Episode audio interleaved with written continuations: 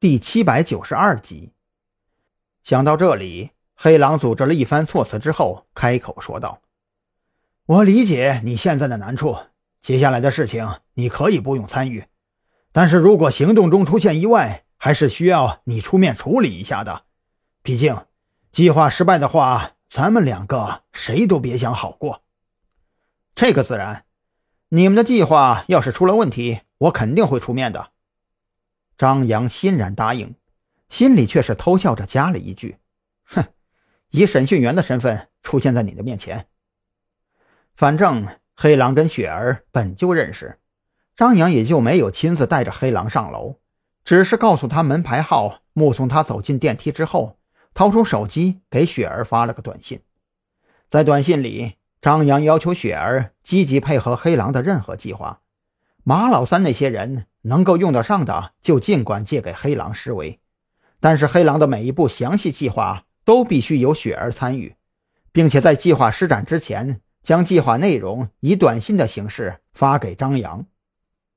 收到雪儿的答复之后，张扬又仔细的回顾了一下和黑狼见面到现在的每一个细节，确定自己没有露出任何破绽，这才稍微放下心来。接下来只需要铺开法网。等着黑狼自己往上撞就行了。回到车里，张扬刚想掏出手机给赵军打个电话，让他安排好善后的抓捕力量，没想到云雀的电话先打了进来。看着不断震动的手机，张扬犹豫再三，还是接通了电话。在按下接通键的瞬间，他的声音变得极为不耐：“这种时候还给我打电话，最好给我一个坚挺的理由。”郑浩天跑了，云雀的声音略显焦躁。他没等张扬开口质问，就自顾自地将事情的始末和盘托出。这事儿也的确怪我们疏忽大意了。他被抓的时候挨了一顿揍，本来寻思着一个普通刑警用绳子捆起来也就行了，结果没想到他的力气大的出奇，不但自己挣脱了绳子，还打伤了我的几个手下。这会儿我们正在对他进行追捕。给你打电话就是为了提醒你一定要小心，他可是知道你跟我合作的事儿。你手底下的人全都是废物吗？张扬是真的有些恼火了。这等紧要关头，郑浩天一旦回到刑警队，甚至他只需要找到一个派出所钻进去，自己就会立刻被山南市方面查办。那么诱捕黑狼及其心腹的计划就全盘破产。不但如此。云雀那边会在自己被查办期间搞出什么动作，也是个未知数。现在说这些还有用吗？我们必须尽快找到郑浩天，这个人就是个定时炸弹。早知道就应该让你一枪崩了他得了。云雀同样恼火。事实上，在给张扬打电话之前，他已经大发雷霆的将负责看管郑浩天的几个人全都丢进海里喂了鲨鱼。行了，行了。你那边抓紧时间找人，我这边也想想办法。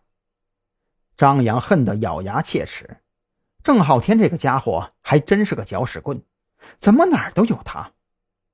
挂断电话之后，张扬给蓝雨桐打了个电话，让他在刑警队旁敲侧击的打听一下郑浩天这个人的性格和行为习惯等方面之后，当即打开了车载导航地图，假设自己是刚逃出来的郑浩天，会选择哪条路躲避追捕？事实上，这事儿还真不能怪云雀手底下的人不争气。郑浩天的确只是个普普通通的刑警，可他家却是当地出了名的武术世家，家里祖祖辈辈经营着武馆生意。据说，在他太爷爷辈儿还曾经开过镖局，所以郑浩天从小就跟他这个老爹学习武术，而且还不是那种优化过的现代表演武术。而是正儿八经的不出手则已，一出手非死即伤的传统武术。正是因为他所学的招式都太过狠毒，所以报考警校之后，在他老爹的严令下，郑浩天从来没有在任何人跟前展露过自己的真本事。跟同事之间的对练也都是能放水就放水，实在不行就挪用散打搏击之类的招式。在这种情况下，别说是云雀跟张扬了。就算是郑浩天最为敬重的孔森，也都不知道，这小子真要是出了全力，整个刑警队上上下下还真没有人能在他手里走过三招。